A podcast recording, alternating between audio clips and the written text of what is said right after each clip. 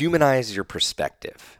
Perspective, a noun that does not get enough attention in today's society. With the emergence of technology, the ability to apply filters to whatever photo, video, chat, or text we send, what is true perspective anymore? We feel pressured to portray ourselves as something we're not and are left to wonder why we're lonelier than ever as a society. The truth is, life is complicated, people even more so.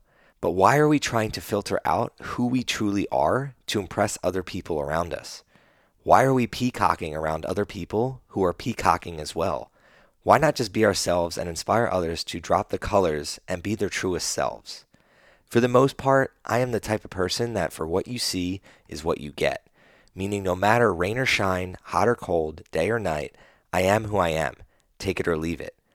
Obviously, I do my best to work on my bad habits, my negative impulses and reactions, and the things I am not proud of. Yet I strive to be the same person to the random person on the street as I am to the successful investor I meet at a dinner party. Why? Perspective. In a world where realism and good perspective seems distant, it's nice to know there's people you can count on to help you see it.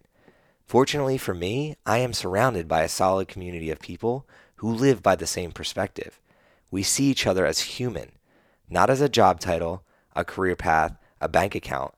We see each other as we see ourselves flawed, but doing our best, happy for the most part, but sad on some days, kind, but have our moments that we aren't proud of, gritty, but have our days where we just need a break. Human. This is the human perspective.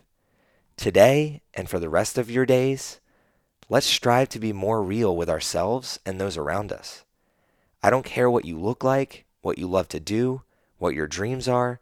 You have a spot on this earth for a reason, and it wasn't meant to be or act like anyone other than yourself. With this, also remember you must leave a spot for others around you to do the same.